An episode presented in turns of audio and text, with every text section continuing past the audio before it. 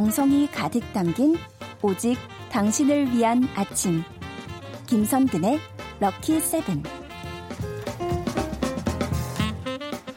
듣기만 해도 똑똑해지는 시간, 반주원의 들리는 역사. 한국사 강사 반주원 선생님, 어서 오세요. 네, 안녕하세요. 아, 네. 아, 지난주에는 제가 안 좋은 목소리를 맞이했는데 오늘은 네. 그나마 다행입니다. 아, 너무 쌩쌩하세요. 다 났습니다. 네, 네. 어, 날씨까지 지금 밖에 살짝 흐려졌거든요. 아, 그렇군요. 네, 아나운서님 목소리 덕분에 해가 뜨는 것 같은 이런 신기를 경험합니다. 네, 아, 네. 정말 방송 전으로 너무 힘을 많이 주셔가지고 감사합니다. 네. 우리 최인자님도 선생님 안녕하세요, 반갑습니다라고. 아, 네. 저도 너무나 반갑습니다. 네, 지금 막 네. 게시판이 오시자마자.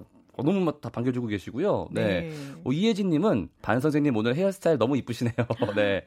귀에 쏙쏙 들어오는 역사 이야기 오늘도 기대돼요. 그동안 못 들었던 이야기 다시 듣기로 정주행하고 왔어요. 아, 또 네. 이렇게 정주행을. 그렇죠. 네. 이걸 소개해드린 이유가 한 번 더 말씀드리려고. 네. 네. 이게 팟캐스트와 너튜브에서는 이 코너로 다시 듣기 할 수 있다는 걸 말씀드리겠습니다. 네. 예쁘게 잘 편집했으니까요. 어, 생방도 들으시고 다시 듣기도 들으시면은 지식 두 배 되실 거 있을 겁니다. 네. 자, 오늘 어떤 것도 얘기를 해볼까요? 자, 오늘 주제는요. 네. 일단 다짜고짜 제가 시를 한 편 들려드리겠습니다. 아, 아, 시, 시요? 네. 네. 자, 이 시는 어느 계절의 저녁을 음. 묘사한 모습인지 우리 아나운서님은 맞춰주시고요. 예. 청취자님들은 그냥 편안하게 시를 감상하시면 됩니다. 네, 눈을 감고 들어보겠습니다. 네. 여름에는 저녁에 음. 마당을 아, 다시요. 이 여름에는 이란 말이 확 튀어나와 버렸어요. 저녁 정답. 답을 말해버렸어요. 어쩜 좋을까요? 네. 어, 천 원 내고 가세요. 저희 네, 장담 얘기하면 천 원 내고. 천 원 내고. 자, 그냥 시원하게 감상하십시오. 예. 예. 자, 여름에는 저녁을 마당에서 먹는다. 초저녁에도 환한 달빛. 마당 위에는 멍석. 멍석 위에는 환한 달빛. 달빛을 깔고 저녁을 먹는다. 숲속에서는 바람이 잠들고 마을에서는 지붕이 잠들고 들에는 잔잔한 달빛. 들에는 봄의 발자국처럼 잔잔한 풀잎들. 여름에는 저녁을 마당에서 먹는다. 밥그릇 안에까지 가득 차는 달빛.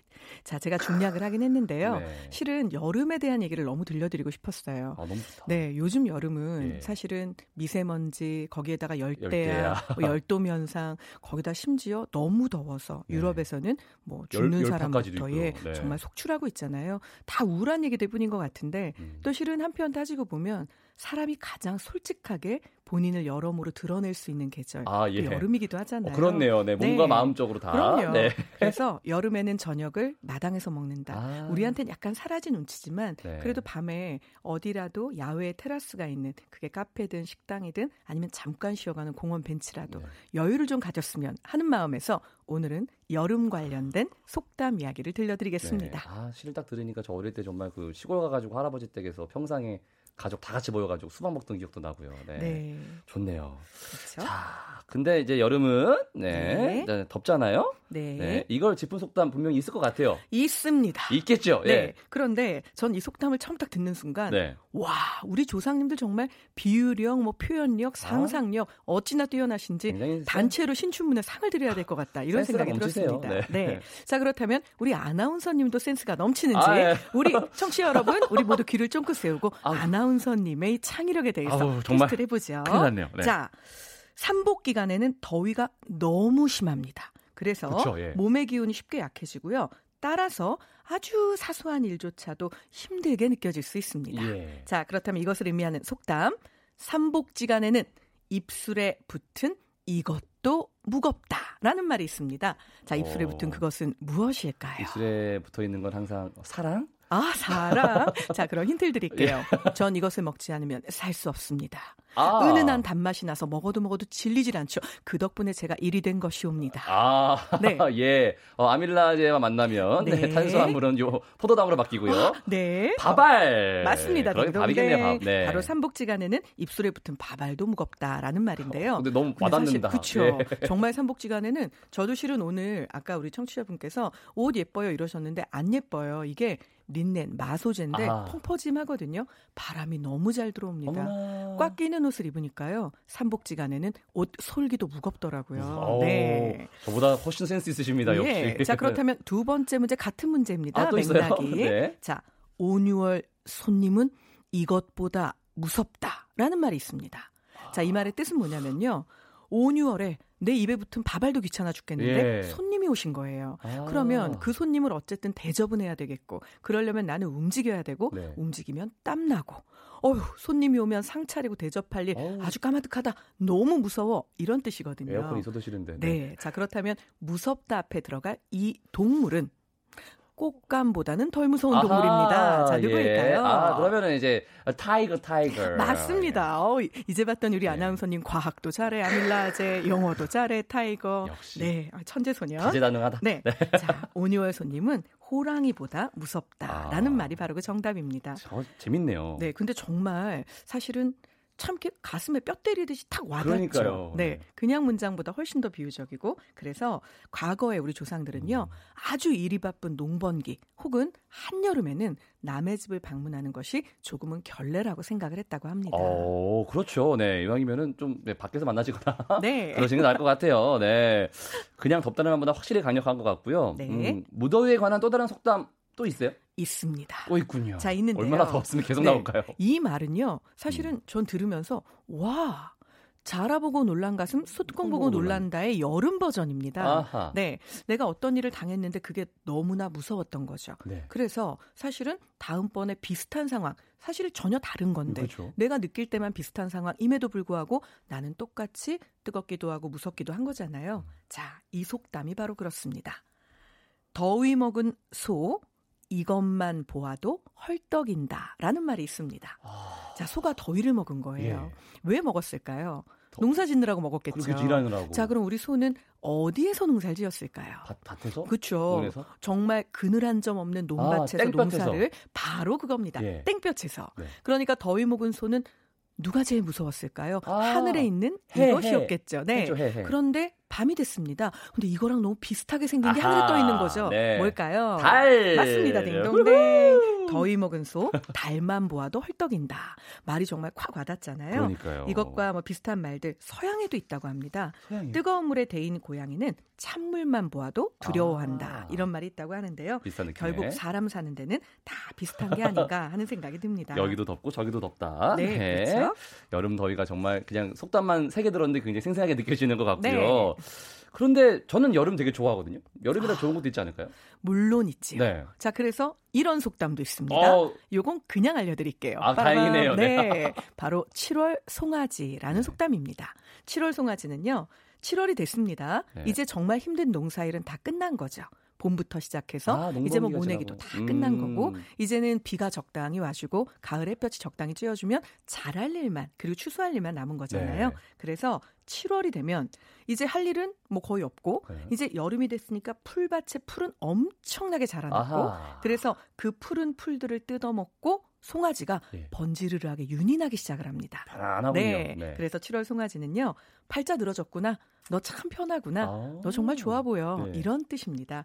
오늘 혹시 어떤 사람 만났는데 어, 평소보다 너무 안색이 좋아요. 네. 너 참 칠월 송아지 같구나. 아, 네. 예, 이렇게 말씀하시고 알아들으면 이 방송 들으신 분입니다. 오, 예. 네. 칠월 송아지 같구나 그러는데 화내는 거 아닐까요? 뭐라고? 뭐? 네. 그렇다면 비슷한 말 하나 더 가르쳐드릴까요? 아, 예, 예. 네. 온유월 배는 양반이요. 동지섣달에는 뱃놈이다라는 네. 속담이 있습니다. 자, 온유월 배는요. 말 그대로 이제 뱃사공이 여름에는 아~ 그냥 유유자적하면서 예. 이렇게 강을 훑고 놀이만 다니면 되는 거죠. 네. 그래서 양반이 뱃놀이 타듯 하다. 음. 여름에는 배가 사실 시원하게 해주고 놀이의 대상인 거죠. 그쵸? 자, 그런데 겨울이 됐습니다. 이건 우리 조상들의 겨울이잖아요. 네. 그땐 너무나 추워서 강이 얼었었죠. 그럼 거기에서 배를 저어가려면 나의 힘만으로 얼음을 깨야 되는 겁니다. 얼마나 힘들었을까요? 예. 그래서 온유월 뱃사공은 양반이고 겨울의 뱃사공은 뱃놈이다라는 아. 말이 나온 거죠. 네. 결국 여름은 또 이렇게 생각해보면 뭔가 좋은 일, 즐길 일 많은 계절이기도 한 거죠. 네, 아우, 여름 속담만 들었는데도 굉장히 여름이 어떤 계절인지 확 와닿는 것 같습니다. 자, 다양한 속담들 노래 한 곡 듣고 더 들어보도록 하겠습니다. 서연의 여름 안에서. 음악의 좋은 방송 케이비에스 이 라디오 김선근의 럭키세븐 반주원의 들리는 역사 함께하고 계십니다. 오늘은 조상들의 지혜가 담겨있는 여름 속담 짚어보고 있는데요. 그 맨 처음에 네. 여름에는 그 마당에서 그거 밥 먹는 거 네. 그거 예. 그 누가 지으신 시인지 궁금해하시는 분들 꽤 계셔가지고 네. 네. 누구, 자, 누구세요? 너무 안타깝게도 이런 아름다운 시를 짓는 시인분은 호 오래오래 사시면 참 좋을 텐데 예. 이분은 이미 작고하셨습니다. 아, 자 오규원님의 여름에는 저녁을이라는 시였습니다. 아 그렇군요. 네. 네. 어, 여러분이 시를 너무 좋아해 주셔서요. 예. 제가 오늘 끝나기 전에 한 편 더 읊어드려야 아, 되지 않을까 생각이 듭니다. 오늘은 굉장히 시적인 분위기로 네. 이렇게 이어나가도록 하겠습니다. 근데 여름이 정말 어, 입술에 붙은 바발도 무겁고 네. 네, 여러 가지로 손가락 하나 까딱하게 싫지만 그렇다고 또 여름에 또 아무것도 안 하면은 다음 계절 맞습니다. 너무 힘들잖아요. 네. 네. 이거 관련된 속담은 없나요? 있지요. 있지요. 예. 개미와 배짱이 우화도 있는 마당에 뭔들 없겠어요. 예. 예.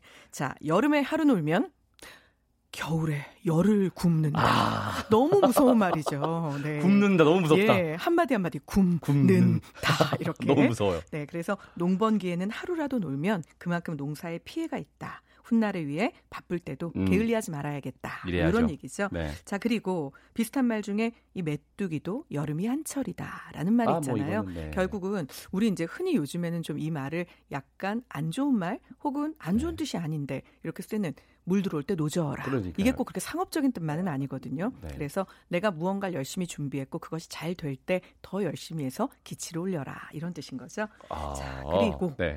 여름에 먹자고 얼음뜨기라는 말도 있습니다. 여름 얼음은 여름에 먹어야 되는 거 아니에요? 더운데. 네. 자 그런데 예. 지금은 이게 사실 냉장고도 있고 예. 심지어 즉석에서 얼려주는 정수기도 있잖아요. 예. 그런데 과거에는 없었겠죠. 그럼 이 얼음 언제적에 뜬 얼음일까요? 아, 네. 겨울에 얼었을 겨울에 때. 겨울에 강이 꽁꽁 얼게 되면 이 일만 전문으로 하는 요역직이 있습니다. 예. 자, 이 사람들 정말 이 당시에는 털신이라고 하는 것도 사실 굉장히 귀했던 시절이잖아요. 음. 그런데 거기 가서 이 얼음 뜨는 일을 하려면 어땠을까요? 온몸은 동상으로 썩어가기도 어머나. 하고요. 때로는 이 일을 하다가 얼음이 깨져 죽는 사람도 의외로 많습니다. 빠져, 네. 빠지면 못 나오니까요. 그리고 이 얼음을 보관하는 일도 사실은 큰일이었겠죠. 네. 서빙고, 서빙고. 네. 그래서 결국 동빙고, 동빙고. 맞습니다. 네. 이 빙고가 실은 네 예. 개 있거든요. 네. 그래서 여름에 먹자고 얼음을 뜬다라는 말은 앞으로 큰일을 쓰기 위해서 미리미리 준비한다라는 뜻이니까 아~ 여름은 겨울을 위한 준비, 또 겨울에는 여름을 위한 준비. 우리는 늘 미래에 대한 투자와 준비도 해야 한다. 네. 이런 뜻인 아~ 거죠. 저는 여름에 먹자고 얼음 뜨기가 얼음을 여름에 뜨면 녹으니까 아무 쓸모없는 일이다 이런 건 줄 알았는데 아, 아니었군요. 네. 아, 역시 사람은 배워야 돼요. 네. 근데 또 여름 하면은 비를 빼놓을 수 없잖아요. 맞습니다. 예. 비에 관련된 속담도 있지 않을까요? 있습니다. 예. 그리고 생각보다 아름답죠. 자, 장맛비는 초록비다라는 말이 있습니다. 물론 너무 많이 와서 피해를 주면 예. 안 예쁘겠죠. 그런데 장맛비는 초록비다. 비슷한 말로는 온유월 장마에는 돌도 큰다라는 말이 있습니다. 아, 그만큼 생명을 네, 주는 비다. 맞습니다. 아. 그래서 장맛비에는 곡식이 하루가 다르게 자라나기 때문에 예. 이 부분에 대해서 강조한 것이죠. 그리고 여름비는 잠비다라는 말도 있습니다. 자, 여름에 잠비. 비가 와요. 너무너무 무더워요. 이제 네. 모내기도 다 끝냈고 어느 정도 농번기는 네. 지나갔고 그리고 비가 오니까 어차피 밖에 나가 뭘 할 수도 없어요. 그쵸. 이런 날 뭐 하면 가장 좋으시던가요? 이게 이 말이 맞는 말이네요. 네, 네, 자면 조, 조용히 자는 게 최고죠. 김선근의 럭키세븐 틀어놓고 예. 한쪽에서는 이렇게 김치 넣어서 전이라도 좀 부치고 그리고 이제 방바닥에 시원한 대자리 깔고 네. 그렇게 누워서 죽부인을 끌어안고 만약 잔다고 생각해보세요. 어머나, 너무 시원하겠죠. 세상이 너무 행복하다. 네, 그래서 여름비는 잠비다라는 말. 너무 행복해요, 지금. 네, 이런 말이 있습니다. 어. 하고 싶네요, 정말. 아, 진짜요? 네. 어, 갑자기 너무 지금 감정이 이입됐어요. 네. 아, 너무너무너무너무 좋다. 네. 너무너무너무너무 좋으신 김에 그럼 네. 비랑 관련된 거 그냥 하나 더 들려드릴까요? 또, 아, 또 있어요. 네. 또 있어요. 예. 초복의 소낙비는 고방의 구슬보다 낫다. 이런 말이 있습니다. 자, 초복. 초복의 소낙비는 예. 고방의, 그러니까 창고 속에 내가 꽁꽁 숨겨둔 아, 구슬보다 낫다. 고방이 무슨 창고군요. 뜻일까요? 네. 초, 더. 무슨 뜻이죠? 자, 초복은 덥죠. 그렇죠. 네. 근데 이 더울 때 내리는 소낙비야말로 너무 귀하고 당장 아, 나의 아쉬움을 해결해 주잖아요. 시원하게. 네. 그런데 사실 창고 속에 가득가득 넣어둔 구슬은 구슬이 서말이라도 꿰어야 보배라고 네. 아직 꿰지 않았으므로 나에게 그닥 이득을 주는 것은 아닌 거죠. 음. 결국 창고 안에 넣어둔 그 어떤 보물보다도 초복에 이 더위를 식혀주는 비야말로 나에게는 생명 같은 비다. 이런 뜻입니다. 아. 근데 정말 들으면 들을수록 우리 조상님들이 네. 이 속담을 통해서 앞서서 제가 신춘문예 뭐 상 다 드리고 싶다 이렇게 네. 말씀드렸잖아요.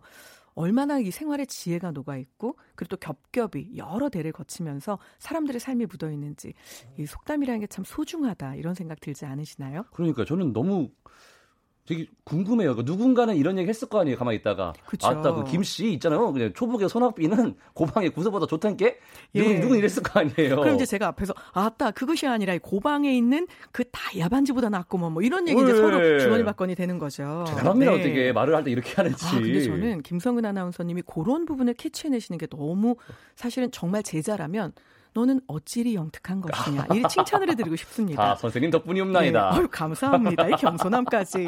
그 누군가가 이 말을 처음 했겠구나. 예. 사실 이 생각을 하는 것부터 역사에 대한 호기심, 관심의 시작이거든요.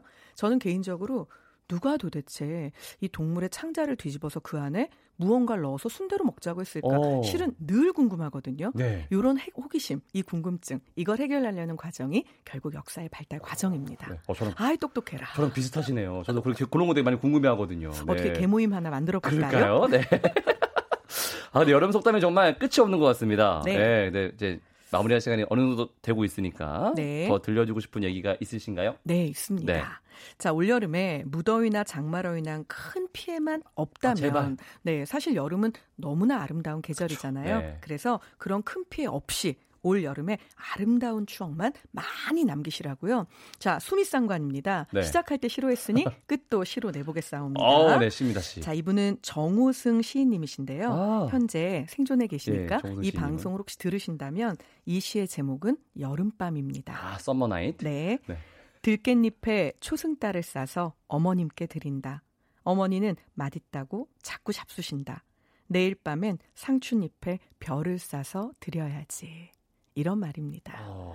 네, 사실 마당에 나와서 운치를 예. 즐기며 저녁을 먹을 수 있었기에 어찌 보면 이 달도 이 별도 보였던 거겠죠. 네.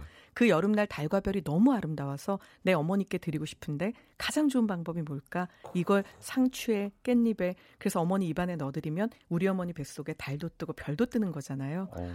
말이 너무 아름답죠. 너무, 너무 예쁘다. 예, 네. 너무 예뻐요. 네, 저는 우리 자체가, 청취자님들께 네. 제가 일일이 쌈을 싸서 넣어드릴 순 없으나 예. 이 방송 듣고 계시다면 하늘의 달도 별도 오늘만큼은 꼭 청취장님 것이었으면 좋겠습니다. 네, 그럼 저는 이제 상추 위에 깻잎을 얹어서 별 다 네. 같이 넣어서 이렇게 네. 싸서 드리도록 하겠습니다. 여러분, 네, 네 여러분 사랑합니다. 네. 자, 반주원 선생님, 네 조상들의 삶을 엿볼 수 있는 재미있는 속담 얘기 너무 너무 잘 들었습니다. 안녕히 가세요. 네, 감사합니다. 저는 잠시 광고 듣고 올게요.